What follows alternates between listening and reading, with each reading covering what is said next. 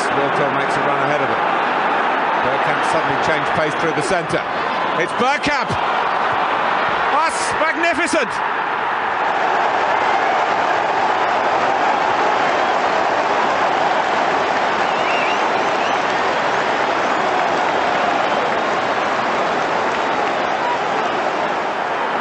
The move, and then this, which left Dabizas totally stranded.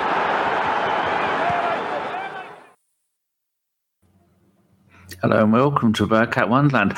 Unbelievably, we are going to be 10 years old on the 13th of June. Odds are we're not going to make it because uh, trying to do a podcast this late in this week and there's only one person available one day and one available another day. Sometimes I don't know why I bother. Talking about people and guests and having people on, I've only got Harry Symeou. Some of you may know him as an Arsenal fan. Some of you may know him as a podcaster. Some may know him as the uh, the barbecue king but I know him as a guitar playing legend. How are you doing, Harry? I'm good, mate. Thanks for having me. How are you? Good to see you again. It's been a while. It has, yeah. I've just been relying on that lot to come and do shows. Now they can't be bothered. I'm just going to go back to doing what I prefer to do, go and get people I know and I like on. So uh, it's lovely to have you on. How's how's the world of podcasting and the world of being a journalist and commentating and writing? So I mean, I look, I look at the days, I look back at the days when you and Tom were just starting off, and now I see you and Tom doing doing uh, wonderful stuff, um, and especially you doing the radio. And I think I know those people. I listen to you on talk sport too, and I go, I know him. I don't ring up though. How's it, how's it all going? Is it a, is it a shock, and is it really busy? Yeah, it has been really busy. Touchwood, I, I can't complain. It's been a, a really good season for me. Um, I've got to do so many amazing things. Um, got to keep progressing, which has been amazing. So I can't knock it. Um, definitely prefer the radio side and the broadcasting side though to the writing. Um, mm. I started off doing a bit of writing at the beginning when I wanted to sort of change careers, and that's kind of faded away. Um, if I'm being honest, it's it's not that I don't enjoy it or I don't like it. I just prefer the other stuff, and I feel like you have to kind of go one way or the other.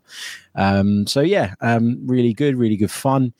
Got to work on the radio, got to even do a couple of games for the Arsenal earlier on in the season for the under 21s, which was streamed on the website, which was dream come true. Um, but yeah, it's, it's great. I can't knock it. And I'm just lucky that I get to, that I've had another season of it. And uh, hopefully the next one uh, can uh, can get me through as well and, and just keep going until I have to get a proper job at some point. no, you'll be you'll be at a milk it. See you on match of the day. You and Tom on match of the day. Imagine that. Actually, not match of the day. No, on Sky Sports doing a, a post game just a chit chat. That would be uh, that's the future. Get rid of all those idiots like uh, Carragher and I uh, wouldn't know. Not Neville. Neville's good. And Owen. There's loads of them. I don't like them. But I suppose you can't comment on that anymore, can you? Just just just on the off chance. um, what else was I going to ask you? Um, no, it's completely gone. Oh, how can I, I didn't realise that Hugh Woozencroft and Hugh Wizzy are different people. They both do talk sport too.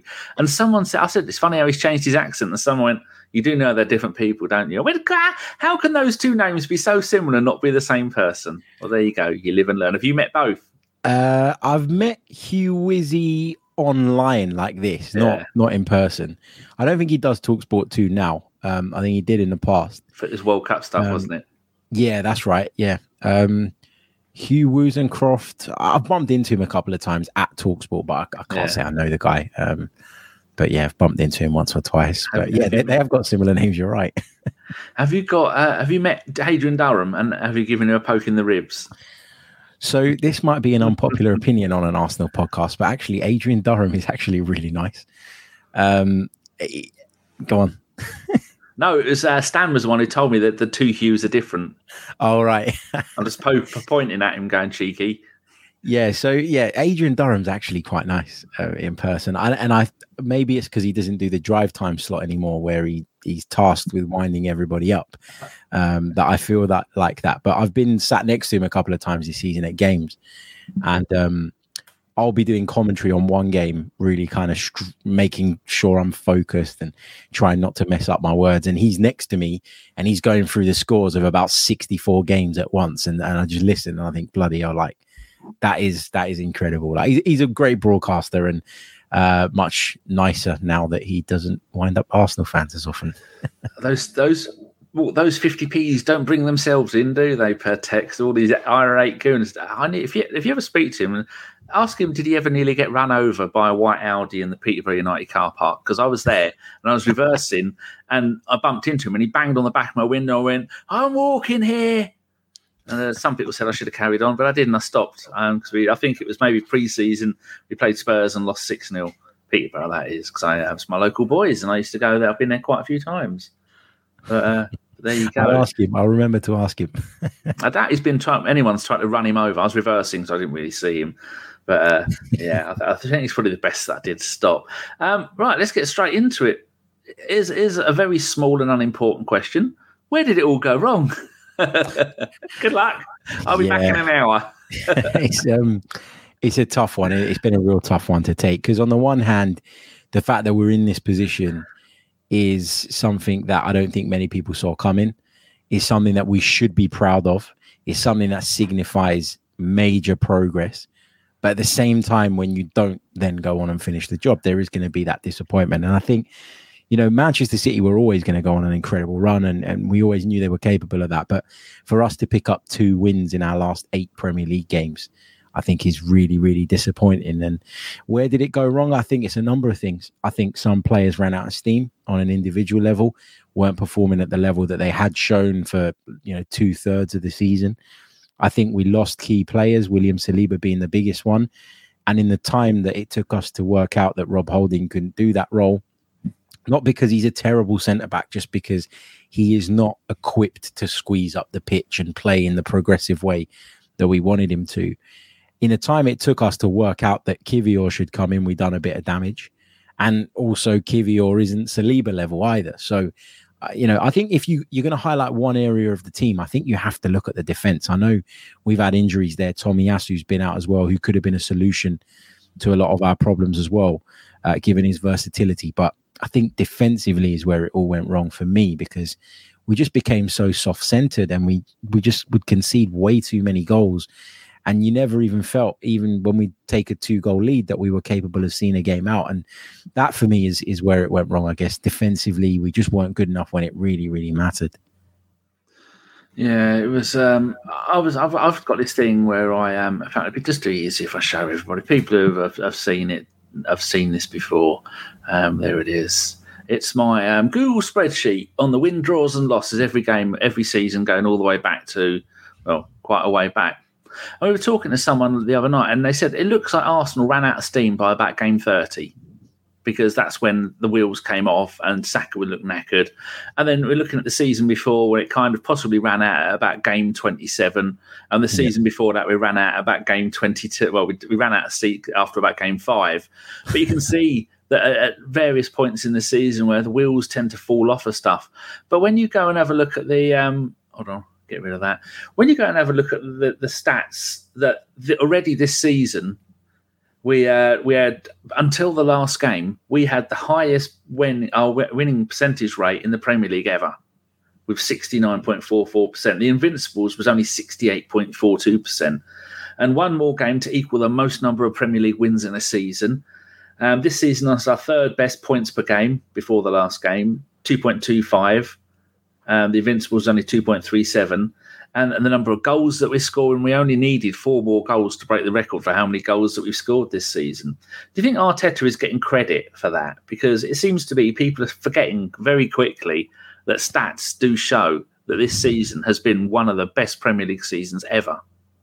Yeah, I do. I think that people are obviously feeling disappointment now, and I've I've been saying it for a few weeks. I think when the dust settles and, and the football finishes and we go into the summer and you know we've got a bit of time away from the game to kind of reflect with a calmer head i think people will look back and say this was a, a really good strong season from arsenal it's not easy to feel that right now or to, or to allow that to be your sort of main takeaway because obviously the disappointment is there and it should be you know you want to win that's how football goes but yeah, this has been a, a, really strong season from Arsenal. Really strong showing.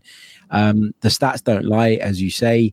Uh, there'll be some stats that probably are a little bit worrying as well. I think the number of goals conceded in the second half of the season, for example, is something that we could look at and and and certainly feel we can improve on. But you know, it's people have short memories in football. That's the problem. And I don't know about you, but for me, I can't remember. I, have always loved the Arsenal. Of course, I have. I've always been going to the games. I, I cover the club, but at no point in the last decade can I ever say that I was this engaged with Arsenal mm. as I am now, and that I was feeling as positive and as sort of you know, I, I, had to go back to the days of the Invincibles to feel like I would defend my football club for anything. Yeah. You know, there was a time where we started to not become apathetic, but people would would slaughter the club, and you didn't feel like you could necessarily defend it too much because what you were seeing week in week out was disappointing, was underwhelming. But now you feel like you know you're, we're we're back again. The fact that everybody can't stand us, the fact that everybody's constantly talking about us, all of these things are signs that Arsenal are going through a bit of a revival. And you also, I guess, and, and people will say I've got to lose a losing mentality for saying this, but I'm going to say it anyway. I don't care. People need to realize what we're up against in Manchester City 115 financial breaches hanging over them at the moment. I can't say 100% they're guilty of all of them, but the charges are there, which tarnishes what they've achieved, in my opinion, particularly if they come out and they're found to be guilty, which could take years. That's the real problem here. But the point I'm trying to make here is that you kind of have to redefine what success is if you're not Man City. Because Liverpool, who for four or five seasons recruited flawlessly, Jurgen Klopp was perfect in his coaching, in his tactics, in the way he would motivate teams, in the way he used the energy of the Liverpool crowd. All of those things were, were basically flawless. And how many league titles have Liverpool won in that period? Just the one. Just the one. So they were robbed. Uh, yeah, well, yeah, that you know, you have to you have to realize what you're up against and and redefine success to a point. Now, obviously, you want to win the league, of course you do, but you have to realize that f- finishing second to Manchester City is not a disgrace. And actually, we've come a long way from where we were. You can't obsess about what everybody else is doing all the time. You have to focus on getting better yourselves, and we've certainly done that this season.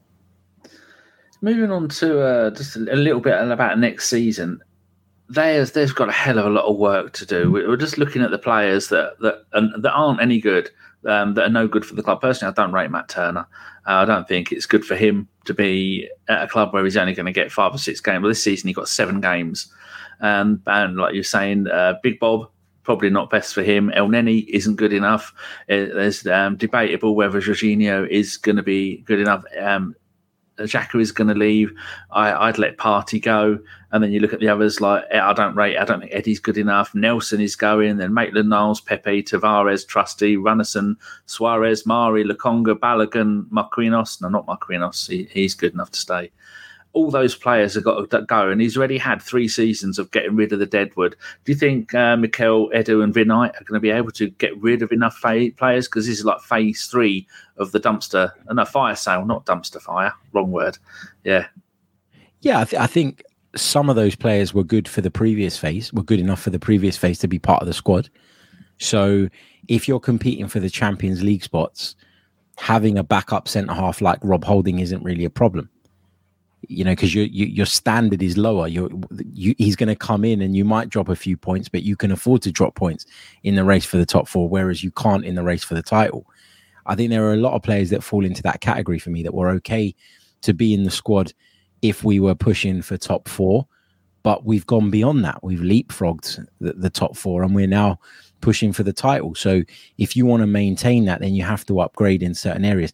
The good thing about the way the season kind of capitulated if you want to try and put a silver lining on it for me, is that it's given me quite a bit of clarity with regards to what we still need to fix and what we still need to improve on. And sometimes you can fall into a false sense of security when things go your way, i.e., you stay injury free. You don't have to pull on your squad too much. Then players like Rob Holding, not meaning to pick on him, but just an example of someone who's not quite the level you need. You you don't really put them in a position where they're exposed and therefore you can sleep on them and think it's okay to have them in the squad moving forward. So at least we've got a bit of clarity around what needs fixing, what needs sorting, and um, I think there's a good three or four positions that we really need to strengthen in over the summer. I'm just hopeful that we'll be able to manage that and and do the deals that we want. I, I always worry about Arsenal negotiating big money deals because they seem to have very sort of clear limits on what they will and won't do And sometimes to get the player you need, you do have to just go that little extra mile. So that's kind of my only concern, I guess, going into the summer. Can we can we meet the asking price of some of these players that we're being linked with? I mean, that is worrying when you're looking at changing your midfield and it's going to cost you best part of two hundred million pound. You're thinking, wow, Wenger didn't probably spend no close to that in uh, in half of the time that he was here, and uh, it's it's going to be huge. And they, have got to work. I, I, think Rice will work. I'm not overly fond of Rice. He's never stood out for me when I've watched him play. But again, he's been playing against Arsenal for a very poor West Ham. Caicedo, he's very, very good, and it looks like they're the two that are after. But how much money do you reckon the fabled war chest is going to be? Because if it's if it's going to be just those two, that's not enough, is it? No, it's not, and I, and I think we're going to have to sell this summer as well. And I wouldn't be surprised if we see a couple of sacrificial lambs go this summer. So Kieran Tierney could be one of those. Mm. Um, not that I don't rate him as a fullback, but I don't think stylistically he quite fits in with what we're trying to do at the moment. And I think we've seen that this over the course of this season at various points. So I think he could be one that we look to cash in on. I think it's a good opportunity to move following Balogun on as well. I know a lot of people look at him and go, he scored a lot of goals and we should be bringing him back. But it's a, it's a bit like the Joe Willock situation for me, where he went out on loan, his stock shot through the roof, and it was either cash in on him now or bring him back to your club, have him be on the peripheries, and then get half the money next summer without really learning anything over the course of that period. So for me, if you could get upwards of 35, 40 million euros, which is what RB Leipzig are, are rumored to want to pay for him or, or, be willing to pay, then I think maybe you do that as well if it can help you fund um, sort of signings in in maybe more key positions and, and areas there where there's a greater need. And uh, Red Bull do have a history of bringing through really good players, buying young English players. Uh, there was uh, ESR went on loan there, and he, he was okay. Um, what do you think is going to happen with ESR? Do, do you want him to stay? I don't want him to leave. Um, I, am not sitting here saying get rid of him, but again, he could be one of those sacrificial lambs, if you want to put it that way, mm. because he does have a value. I, I've, I've I've got to be honest. I've been surprised by how difficult he's found it to get back into the picture. I, you know, Fabio Vieira for me hasn't really pulled up any trees. I know it's his first season, but Mikel Arteta's repeatedly turned to him before he's turned to Smith Rowe. I don't really know where Smith Rowe's best position is anymore. In his good goal scoring season last time around, he was doing it mainly from the left hand side. I think Martinelli's made that position his own. And then we've signed Leandro Trossard, who's better from the left than the right for me. We're hearing today that Reiss Nelson has been offered a, a long term contract. So the club obviously want him to stay. Another one who, for me, is far more effective from the left than the right. And I don't really know, therefore, where Emile Smith Rowe fits in. Is he is he an eight? Mm, he hasn't been. So can we mold him into one? That's a big question as well. I, I don't know. I mean, what's your take on Smith Rowe? Have you not been surprised by how sort of cast aside he's been, I guess, because he's been fit, but he still hasn't got a look in. I mean, when you're three-one down to Man City and you, you bring him on for the, the, the last few minutes of the game, you got to think, well, there's something not right going on there. He's so adaptable, though. He is. Uh, it reminds me of Paul Merson, where he could play anywhere on the pitch. He could play anywhere at the front three. He could play in the eight. He could maybe even play in the Xhaka role, and he will just run all day for you. But he's also an injury worry, and I don't. Some people have said that maybe it's like Martinelli. When Martinelli came back from his injury, Arteta didn't play him. He was on the bench a lot. He's getting a few minutes here and there, and hopefully that's what it's going to be with ESR because he's got the number ten. He's a wonderful player to watch. He's like a cross between Jack Wilshere and uh, and Paul Merson, and I love to see that. And hopefully we'll keep him. But a couple of years ago, Aston Villa offered us one allegedly made a 30 million pound, 40 million pound bid for him. And I think Arteta might look at that and go, well, if I can get 40 million pound for a player that's on the on the fringe of the squad, I could probably go into Europe and buy someone who's almost first team ready for that in other positions. Because like you were saying, we are we have got so many players that can play in those wide positions but all we need is someone who can play on the right to, uh, to, to, be a backup for Saka because Saka is so tired. I mean, he should have Saka shouldn't have played the last three or four games of the season. I said after the um, the, the, the Chelsea game, I said the last two games of the season, Saka, Odegaard, Ramsdale, Gabriel, all of that lot say, go on, off you go. You go and take your two weeks early, go on holiday. Have that extra two weeks because you're not needed. The season's over for us. We're not going to win the league but he didn't, and he played Saka again. And Saka is is is running on empty, and the bloke is knackered. He's out of his. They know his tricks, they know his skills, they know what he's going to do, and that'd have been the perfect opportunity to say, ESR, come on, you've you've had a few games coming on the sub. You go off and play on the right hand side, drift into the left, come and drift into the ten like like um like Jesus does, but doesn't and it really makes me sad to think one of the best Hale products we've produced in in 20 years, one of the top three or four, and he might not be at the club next season, and that does make me sad because he's an Arsenal fan. Oh, I was on mute there. Um, yeah, no one knows. I agree with that. I, I you know, I, I don't want to see him go particularly. I just, I, I feel it kind of happened with Aubameyang as well. I know there were other issues with Aubameyang, right, where he obviously had the wrong attitude and there was fallings out and etc. etc. But sometimes a team evolves and people get left behind in their mm. evolution. And that happened to Aubameyang as a centre forward at Arsenal for me. We started to play in a way where the centre forward was tasked, tasked with dropping deeper, was asked to string things together, was asked to do a lot more unselfish work, press, etc. And he just wasn't cut out to do that. You know, another example of that will be Kieran Tierney right now, who is a fantastic fullback, but can he play that inverted position? Can he be that extra man for us in midfield in the build up? Can he break the lines in the way that Zinchenko can from deep? He can't do those things. And again, it doesn't mean that he's a bad individual or that he's not good enough. It just means that it's kind of putting a square peg in a round hole at the moment. And I just feel like with Emile Smith Rowe, although I don't necessarily see it like that, I think Mikel Arteta may see it like that.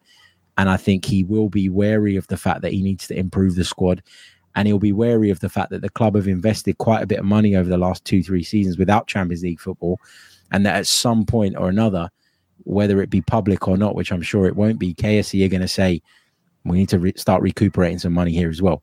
We need to start bringing money back into the club as well as laying it out. So, um, yeah, we'll, we'll see how that goes. But if I had to bet on it, I'm kind of 50 50 at the moment, whether he's going to be an Arsenal player next season. And that, as you say, is a, is a shame. Talking of forwards, what's going on with Jesus? Is we've seen that over the years, um, Pep has changed the way that he plays football. Whether he's gone from having uh, a, a, an Aguero where everything goes through him and he's banging in thirty goals a season, then when he was injured, they started using well, Kelechi uh, Iheanacho was playing for a little bit, and then Jesus came in as a young Brazilian, and then he was playing, and then they started moving around, and then the last couple of seasons with when um, Aguero was there, they stopped playing main striker because they didn't have one, and they were doing the Jesus thing where he can play all over the place. And then he's uh, Pepper's gone. Actually, hold my beer. I'm going to play a striker. Comes in one season, breaks all the records. I mean, he's broken the, the number of hat tricks in a season. He's broken the number of goals in a Premier League season. He's on the edge of breaking or getting close to breaking the record for all competitions. So he beat no, he's already beaten Clive Allen's one, which was 51, and I think the next one is Dixie Dean. There's a few others that he won't be able to break. Is Jesus the, the man to, to be out front for Arsenal? Because I, I've said this, and if people are listening, I'll say it every time you look when Man City demolished us 4 1. You look at the heat map for Haaland, their striker. You look at the heat map for the person who was meant to be up front for us, Jesus. And you think, well, hold on a second. He was very rarely out front. And so he gets in the way of Odegaard. He gets in the way of the wing. He's a brilliant player. What he does when he gets that ball and he runs into the box is, is silky skills. It's beautiful to watch. But sometimes we need someone there up front to be able to put the ball in the back of it. And he's so often not there. Do you think Arteta sees that? And is he going to change it now that Pep has? I think he needs another option. I think that's what Mikel Arteta needs. He needs another option that gives him something a little bit different. Because I also think that for all the the criticism that Jesus gets with regards to what he delivers in front of goal, which I agree with you, you know, it's not elite level, is it? You you need to score more goals if you want to be put into that category as an elite centre forward. But I also think that he brings loads out of Saka loads out of Martinelli, loads out of Odegaard. I don't think those players, all three of them, make double figures in the season without mm. Jesus being there. And I know they've improved as individuals, but you only need to go back to last season when they weren't playing with Jesus to see the difference in terms of the positions that they get into. A lot of the time, Jesus vacating those areas for me makes it possible for Odegaard to go into the box, makes it possible for Saka to go in, makes it possible for Martinelli to take over those positions. I think he's such an intelligent footballer. I think he's such a hard worker, real team player. Um, love the way he presses, which is obviously a big feature of our game. So I don't, th- I don't think Mikel Arteta is going to sort of rip it up and throw it away and and sort of abandon that that way of playing or all the things and the qualities that Jesus brings to the table. But I think you need to have another striker that you feel can come on and impact games. And I know he did okay when Jesus was out, but do you look at Eddie Nketiah as an opposition player when he's sitting on the bench and think, oh, you know, we've handled them for 70 minutes. What are we going to do when Eddie Nketiah comes on? You don't. And, you know, I know he's an ex Arsenal player, but somebody like Olivier Giroud, for example, you know, you always looked at him and you thought he could impact this game. And and we don't have that kind of second option anymore that you can throw on and you can just sort of change your style a little bit. I think we we play one way at the moment. We try and open teams up through the middle and through those half spaces. But when we're forced to play wide, I don't always think we've got a solution in terms of being able to put the ball in the box and we end up turning back and going again and again and again. And it can become a bit repetitive and, and predictable, I guess. So I don't want to see sort of Jesus cast aside, or, or I don't want to sit here and say that he's not good enough because I think he's improved us tenfold. But I think, yeah, to have another centre forward of a slightly different profile that we could use in slightly different situations, I think would be of benefit to us. And and I hope that is one of the positions they go out and address. Eddie Nketiah's got that contract. Was that a ploy to be able to sell him on? Maybe. You know, I, I don't think that Mikel looks at him and thinks this guy is going to take us to the next level. I think it was sign him up. It's still cheaper than going and buying a second choice striker for this season. And we'll be able to sell him on with some value due to that contract. And I, I wouldn't be surprised if he left this summer as well. I think there's a lot of players that we look at and maybe think are untouchable that probably aren't right now. Um, I mean, I don't know about you. Like, do, do you want to see a, a, more lethal goal scorer? Do you want to see a big man up front? Because that's something that's been talked about. What What is it that you're kind of looking for in a centre forward that maybe Jesus doesn't bring to the party? Well, last season I love a bit of Serie A. Last season, after we didn't get Vlahovic, I like the bloke at Sassuolo, that um, Scamacca that went to West Ham, been injured. But when I mean he's six foot five and he's an absolute monster of a player, and I wanted someone like him, but he's kind of failed at West Ham partly because of the football they play, partly because of the uh, the injuries, and partly because they got Michail Antonio, and I think that's uh, Moyes' favourite player for, for doing that position. But he's done all right in the Europa League. I mean, in the Europa Conference League. But we do need someone like that. Eddie's last goals were against Man United when he came. He played in that game, scored two goals, and that was in January, I think. He hasn't scored a goal since January. And when Eddie comes on, he just looks like uh, he, he looks lost. He looks like he's ready out there, ready to be bullied. Like you've just told your child to go and tidy their room. He doesn't look like a confident player, and you need to be a confident player to go out there. I understand why we gave him the contract because that is a, a, a valuable player and then um, I could see him possibly being sold to someone because a mid-table team are going to want him. And I think if you play 38 games a season, he will get you maybe 15, 20 goals. If on a good season, maybe 10 on an average season. But there are so many other things that you've got to look at. If I was playing as football manager, which is always how I end up resorting back to, I'd play Odegaard in the kind of Xhaka role and then I'd play Jesus in the Odegaard role because they can both do it, and then they can both swap around a little bit or move out a little bit. But I can't have such an in, in a nice way, such an ill-disciplined player as Jesus, positionally wise, not as in his attitude, because his attitude is great. But I can't have a player who, when the wing, when Saka and Martinelli are running down the ring at 100 mile an hour, and they cross the ball in, you go, oh, hold on, there's nobody there over and over again. And we, we, need a big man there because we're seeing that Eddie doesn't really jump. He's not very good at that. Jesus would need a ladder to get up to some of those balls, and it's, it's not going to happen. I want someone up there who is going to do it. And now Juventus just had their 10 points taken away again. It's like a yo yo system there. We're, that means we're now in pot two for the Champions League. And Vlahovic has been doing okay there but they are going to do a massive rebuild there because the manager, when he's gone back there, has uh, he's he's not done it. Then I mean they are they were second in the league, but we, we, if we're going to move on, we can't have players that we're waiting to go. Oh, is this going to be the day that Eddie does it, or, or maybe next game, or maybe the next game? No, like you was implying earlier, we're big boys now. We've had to put our big boys pants on. We're playing in the Champions League. We're Premier League runners up. The good times are back. And if you can't bang in goals like that when you're given the chance by Eddie, I mean, if you if it, if Arteta tells you to go on for 20 minutes and you don't do anything game after game after game or 10 minutes or whatever it is, you're not you're not ready for it. And we can't keep waiting for him to bring the kind of form that he had for the England under 21s record breaker to bring it to your first team game because he's not going to do it. He's never going to do it. He doesn't look like he's up for it, which is uh, sad for him. But that's just the way that it goes. Is who would you like to see realistically up front if we if we did go for someone big? I mean, Giroud got a um, hat trick at the weekend. yeah, it's, it's he's it's still got legs. it's a hard one um, to to kind of know. I mean, I'm always I, am a big Serie A fan as well, and and there's a mm. few players that often get talked about in Serie A as potential sort of Premier League players that I'm not sure how their skill set would necessarily translate um, into the Premier League. I always have that worry. I think there are some leagues where the transition is is easier. So I think the Bundesliga to the Premier League is an e- easier transition, Definitely. generally speaking. Um, I think Italy and Spain are a little bit different, and in particular Italy. I think what we've seen in Italy over the years is strikers that have got big physical presence, pace, power, all of those things really thrive in Serie A because they are above the rest in terms of those particular attributes. And when they come to the Premier League, those attributes become less significant in comparison to their peers, and therefore they don't stand out as much. Is why I think Romelu Lukaku looks good in Serie A, but doesn't look Perfect good in the Premier example. League. Um, you know, because in, in in Italy he's so much more powerful than everybody else that it stands out. So I'm always reluctant to kind of look at those players and say, yep, they'll definitely work. Vlahovic for me was someone that I really wanted when we were first linked to him, like really wanted him. But over the course of this season, I haven't been that impressed with him.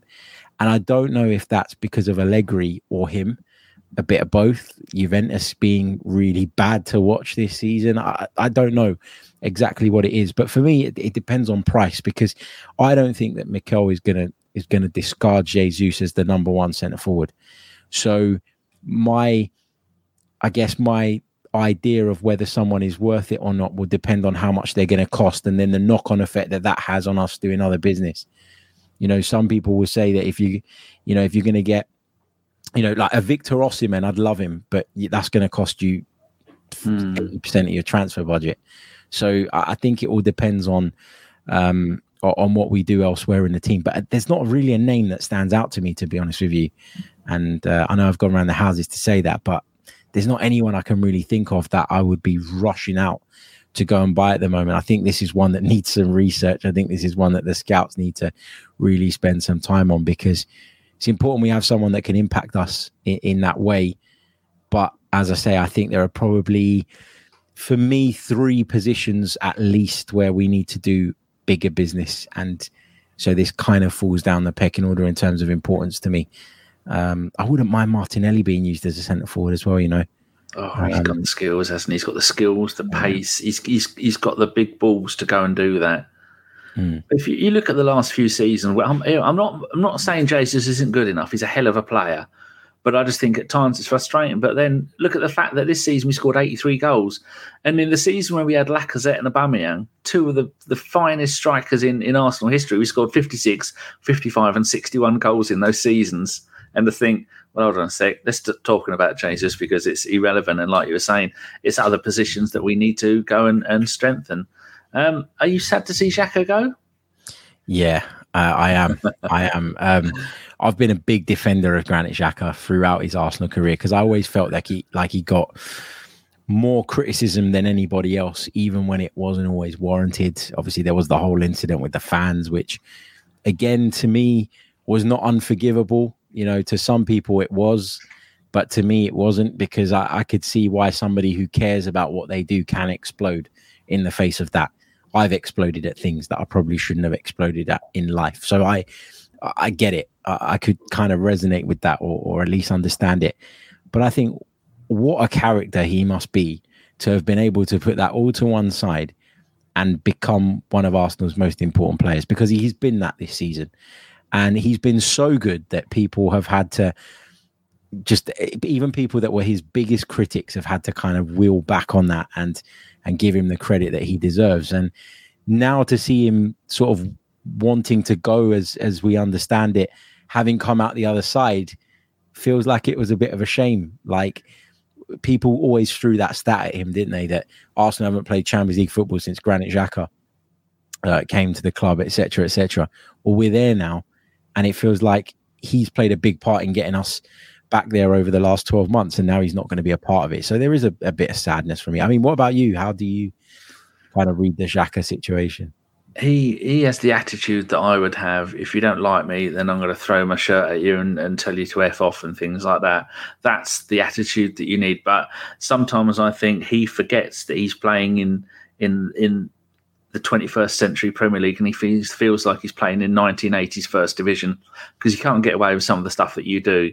And uh, it, will go down in Arsenal folklore the, oh, would Xhaka have got away with that? We'll be saying that in 20 years' time yeah. because so much stuff he didn't get away with because it took him so long to realise that you can't do that. But the passion that that bloke has and the willingness to, to go on. But we saw against Man City where the bad side of Xhaka came out towards the end of the game where he, he lost it. And maybe we can get better players than him, but I'll be so sad to see him go. But he's going at the absolute peak of his time at Arsenal, which is why I'd keep him. And if we're going to get someone like Caicedo in and say to him, want you to stay one more season, you're going to be playing a lot of games. Caicedo is going to be playing roughly in your kind of position. And what better way to learn the game from um, someone like him? And he's a lovely bloke, and we saw in the uh, the Arsenal documentary, he's a family man. He's just a lovely, it's a kind of bloke that you you want to be friends with. That you know, if you're going to go out and there's going to be a bit of trouble, he's going to step in and, and try and protect you. But yeah. but they're going to, he might end up uh, giving someone too much of a, a, bit of a slap. But I'm just sad to see him go. And what one hell of a buy if he's going to get. Is it Eintracht Frankfurt he's going to go to? Uh, it looks like Bayer Leverkusen are are, um, leading the race.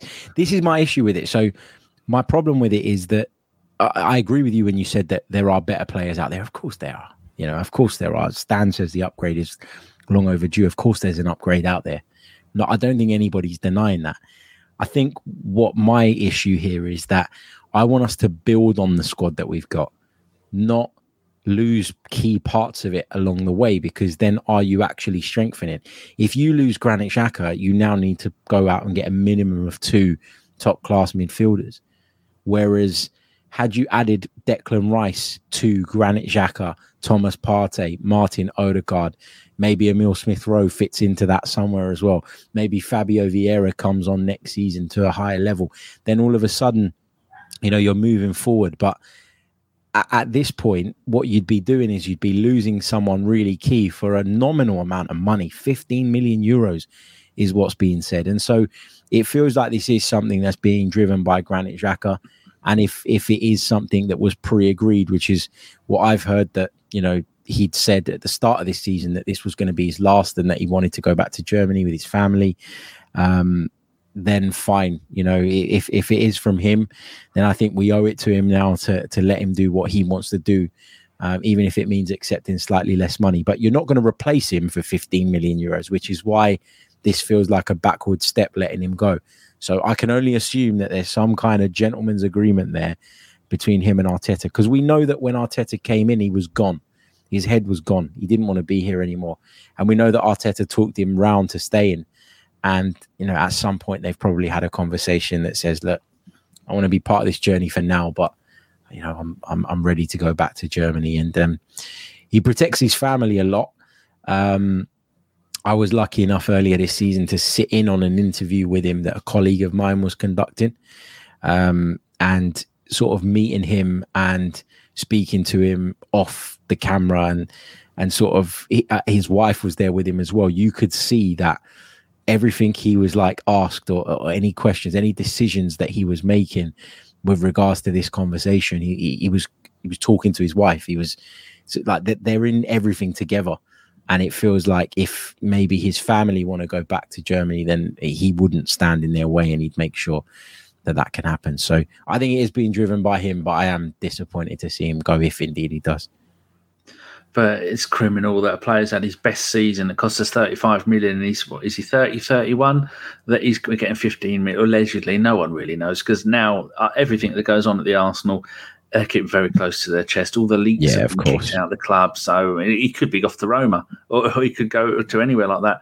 But I can understand um, players in Germany, when you're out and about, they don't get hassled by the public. I mean, if he get, if someone sees him in his car, he's he's covered by a load of little rats all shouting and screaming and trying to stuff their phones into his car.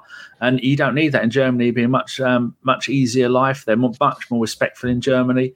And if, if he, he's spent so much of his life in Germany, maybe he wants to go back to Germany and settle down, and he could have another five or six years playing in that position. Maybe drift back to a little bit more defensive midfield, but the game will be a lot easier for him in Germany. Um, like yeah, and, and, you said as well um, about the the thing with Roma last summer.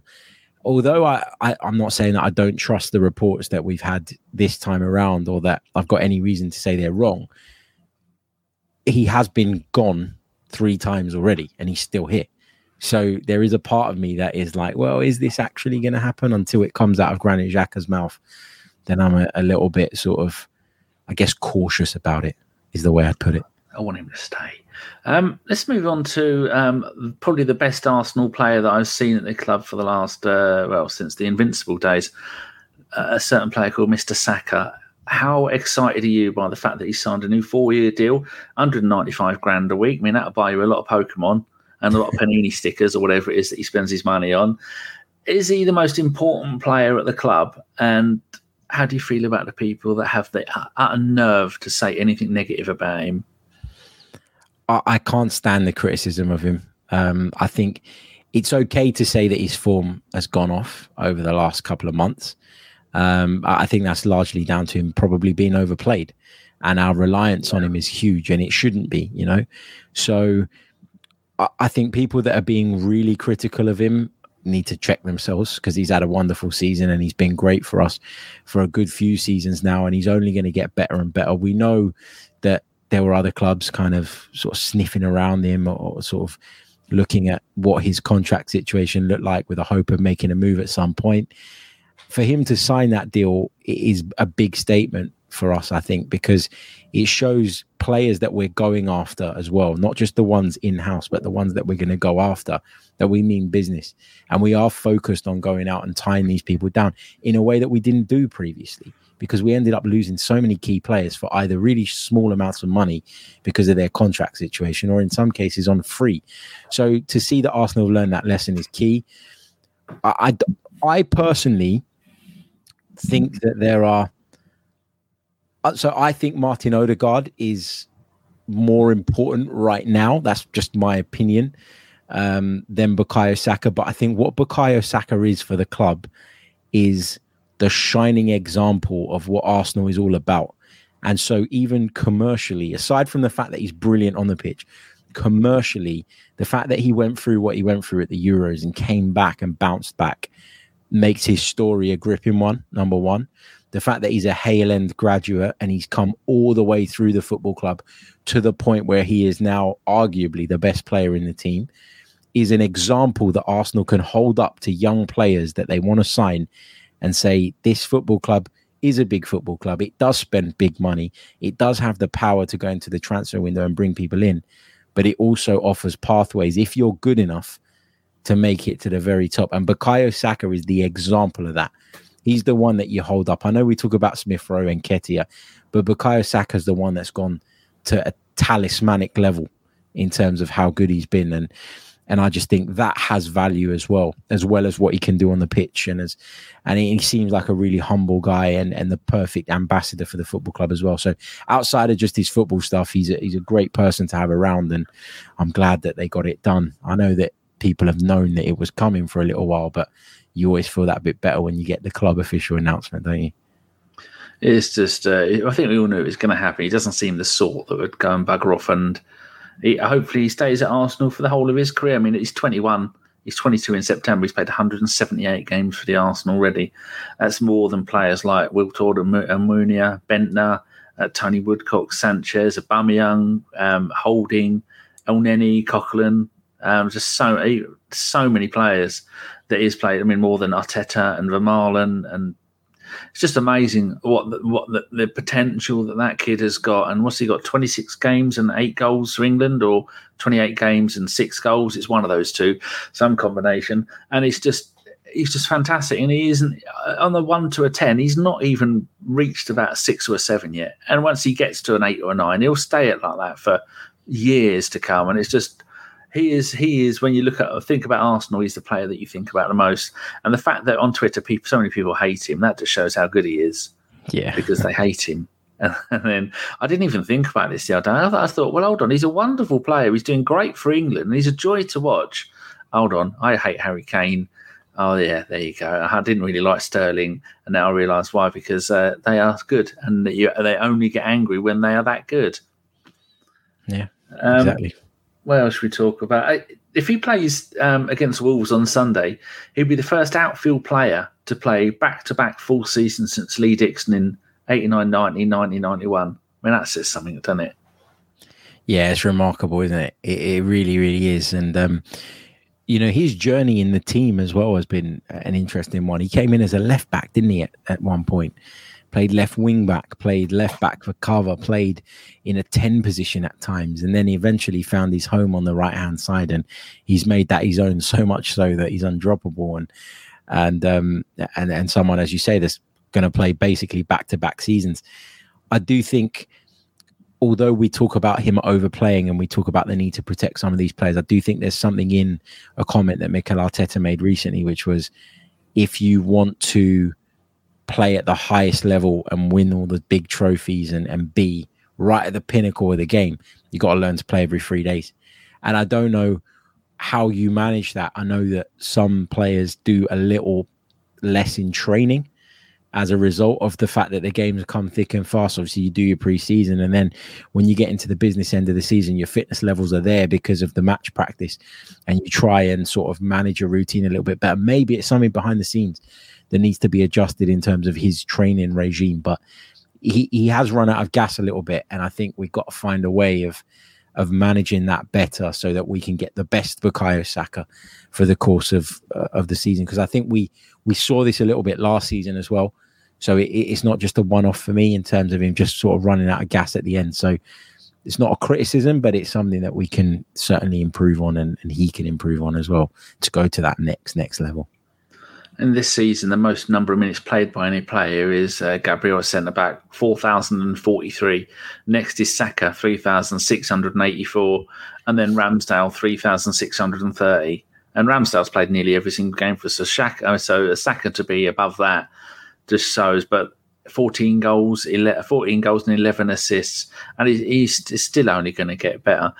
What's your thoughts on Saliba? Because for me, there is no better prospect at centre back on the planet at the moment, and he could do a David O'Leary, a Tony Adams, spend the rest of his career at Arsenal, and it would be a fight between Saka, Ramsdale, and Saliba to to break the record, of the 722 by O'Leary. I mean, I think Ramsdale will do that if he stays at the club until he can be playing football at 40.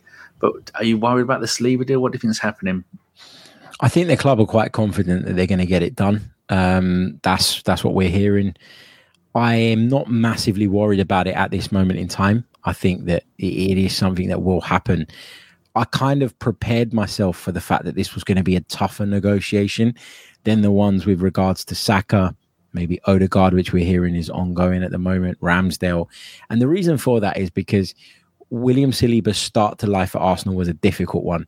And his relationship with Mikel Arteta at the beginning was probably a bit strained, should we put it that way?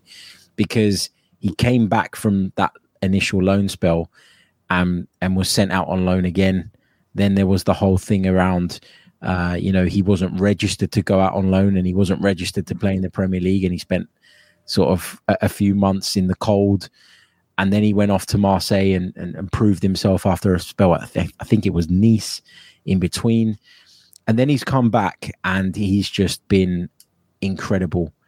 And he then is in a position of power where he can say, "Look, you you sent me out on loan maybe at the time I didn't see it as the right thing, and, and we know he didn't think it was the right thing, but he's come back now and he probably quietly deep down feels like actually those loan spells did him good.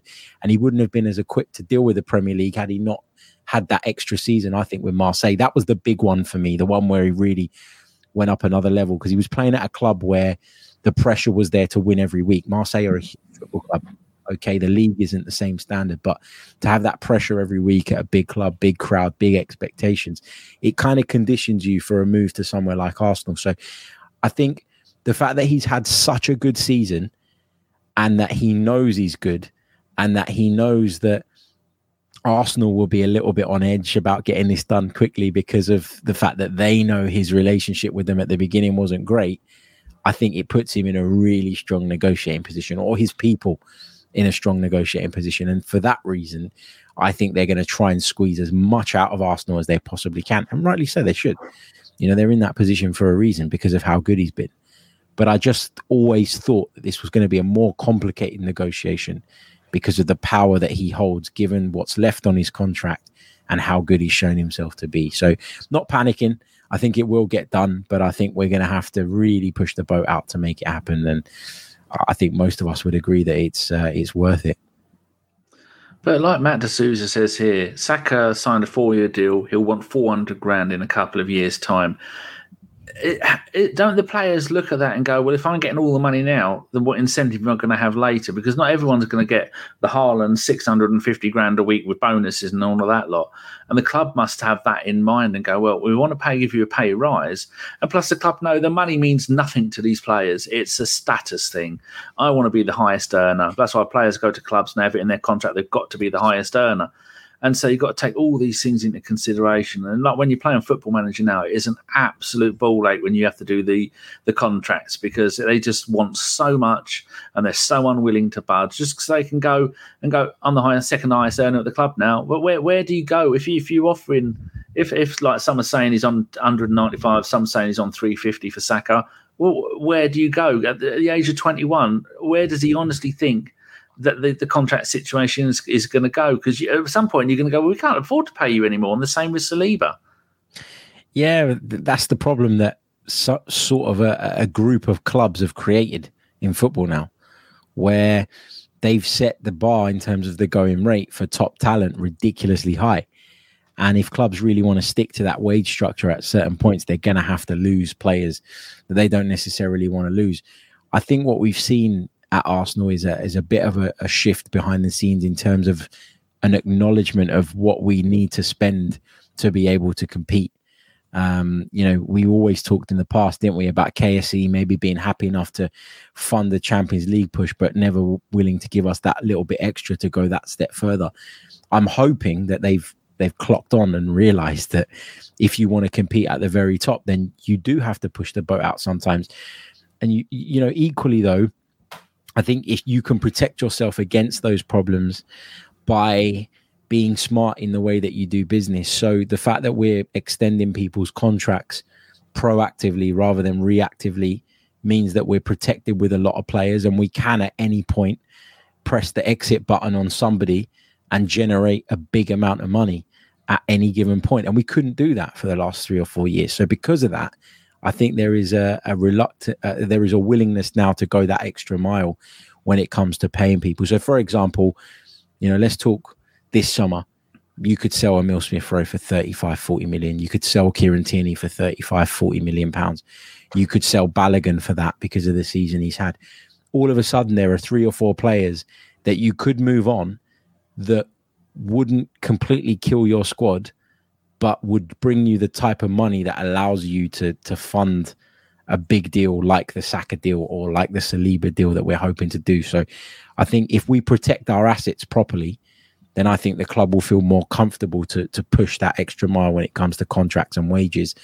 Uh, without it being as much of a problem as it maybe was in the past. So, if you operate correctly all round, then I think you can get to that place where you can jump that little bit further um, and uh, and compete with the big boys when it comes to salary. Because if you want to compete with the big boys in terms of on the pitch, you're going to have to. Yeah, but sometimes it's not just about money; it's about um, winning stuff, which for me is the most important. Right, let's do a few questions before we go.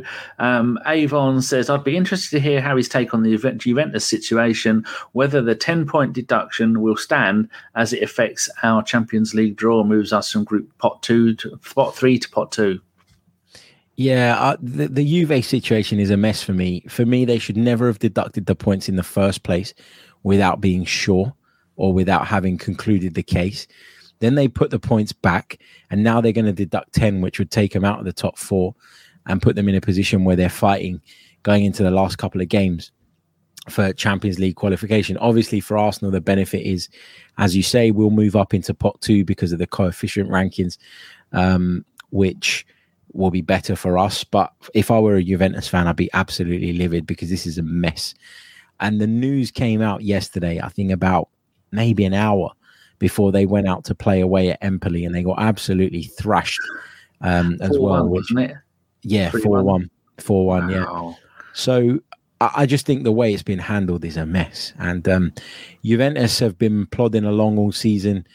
They've not been great to watch. They've not been inspiring or anything like that, but they have been effective and efficient uh, under Max Allegri. I think a lot of people associated with the club recognize now that they need to rebuild, refresh, etc., etc. But being in the Champions League would have helped with that quite a bit in terms of the finances to be without it off the back of having had the points taken away then given back and then taken away again is it is a mess but then you know it, Mourinho said it yesterday and I don't often agree with Jose Mourinho but he said it impacts the integrity of the championship giving points taking points away re- restoring them and he's absolutely right he said his his team would have approached Serie A differently over the past few weeks with their European commitments had they felt they had a chance of making the top four, i.e., mm. had Juve not been given their points back. And now they've been taken away again. So, you know, the, it, it's just a mess. It, it really, really is. And, you know, I guess the, the only positive is that at least in Italy, even the powerful, influential clubs uh, do get in trouble when they break the rules, unlike here and I thought it's funny when they said to Allegri, "Will you believe?" And he said, "No, I don't want to be the first one leaving a sinking ship, or, or I don't want to, or, or something along those lines." Uh, Matt has asked a couple of questions. We'll just go for this one. Would Harry sign Kulusevski for thirty-five million? No, um, I, I, think he's okay. Um, always looked very hit and miss to me during his time at Juve. Came to Spurs, had some brilliant games, some brilliant periods, but also went missing uh, for long periods as well. So he's a, a, bit inconsistent for me, and I don't know that I'd spend 35 million on him uh, if Spurs don't sign him. Um, but yeah, I'm I'm unsure on that one, so I'd have to say no. Um, Russ Morgan says, "What do you think of Romeo Lavia, who is the big the Belgian defensive midfielder at at Southampton? He's only 19. I thought he was a lot older than that, but he's ex Man City, so obviously Arteta wants him." Yeah, if anybody wants to sign him, they have to do it this summer because next summer, I understand that City have a buyback clause that they can trigger, but they have to wait until next summer. Um, and, and that's obviously their deal with Southampton. So if you take him away now, that becomes irrelevant. For me, he's not ready yet. He's not going to come in and hit the ground running. He's not going to be a uh, an instant hit, an instant success. Clearly, the talent's there, but I think he's still a bit of a project player, and I don't think that's what we need at this phase, if you like. I think we need a ready-made player to come into that midfield and help us. Another quick one. Boy 10 says, What's the maximum you would accept Saliba being played, being paid? No, being played. I know it's not your money. I think he means paid. Yeah. Even though we know it's not our money. What would you go for, Max? If Saka's on 200, then I think Saliba's ceiling is that high as well. So I think mm. that he's well within his rights to ask for 200. So uh, around about that would be the ballpark figure. If I had to go to 220, 230 to make it happen, I'd probably do that as well. Yeah, agree. Uh, Rancid Pumpkin, Harry, do you see Jesus's future as wide as future out wide as a Saka competitor? If we have another centre forward option that I trust, then I don't have an issue with us making that rotation. We saw him do quite a good job on the right for City at times, um, and and obviously, you know, he will drift infield. He will get involved in other areas and in other spaces. We also see Odegaard drift out to the right quite a bit, don't we? And sort of link up with Saka. So if there was that fluidity to the system, wouldn't be an issue for me. But that's only something you can do if you've got a competent centre forward. And I don't think with the options we currently have at our disposal, we can afford to take Jesus out of the middle and, and not see the standard drop. So if we got a, a good striker in in the summer, then yeah. But if we didn't, then Jesus is needed for me very much through the middle. Uh, final question from Karg Weng. Are we at risk of violating FFP rule if we go big in the transfer window this summer? What even is FFP anymore? I don't understand it. Depends on how good your lawyers are. Yeah, exactly. I don't understand it. I don't think the clubs understand it. I don't think the Premier League know how to actually enforce it. you know, we've seen it across Europe as well. We've seen teams inflating the values of players that they've sold, and we've seen all sorts of ways around it. If you've got big money, you can get big lawyers, and if you've got big lawyers, you can find your way around these things. So, for me, FFP was only ever going to work if it was implemented properly, and it hasn't been. So, am I going to sit and worry about it? Not really, but it is obviously a valid point and and one that the club will have to think about. But I think I think Arsenal will, will know what they're doing and, and will be able to kind of dance their way around it just like everybody else has. Excellent. Well, there you go. Um, that is it. We are done. One hour with Harry Symeou from the uh, Chronicles of A Gooner and many other places like Talksport. To t- uh, Harry, tell people where they can find you if they want to come and stalk you on the internet. uh, best place is Twitter at Harry Symeou. You can find me there. Um, I post the links to most of the things I do there. Uh, Chronicles of A Gooner podcast as well. We're actually going to go live in a little bit uh, with myself and Mike Stavrou. Um, now of the Athletic is uh, Mike Stavrou. Ooh, moved up, um, top tier. Yeah, he's brilliant. He's brilliant. So we haven't done a pod together for a little while, so we've got lots to discuss. So uh, join us on that if you're free. Excellent. I'm doing. I shall be listening to that while I will be editing. Right. Um, thank you very much, everybody in the chat. If you are new, feel free to give a thumbs up and maybe even subscribe, and we will send you a bill for a thousand pounds for every month that you have subscribed to. And if you want to get the link to this uh, podcast, put it in an email and CC it to everybody in your company's database. It'll be all right. Tell them I said it's fine. Harry, lovely to catch up with you again, and we will no doubt speak again later. Thank you so much, mate. Always a pleasure. All right, then. Thank you very much. And I'm going to do the outro. Um, we might be back this week for another podcast. I really don't know. Thank you very much. Goodbye. As soon as I scored that goal, I was fucking livid. Get down, dog. Splendid business. He nearly caught the bloody thing. What are you talking about?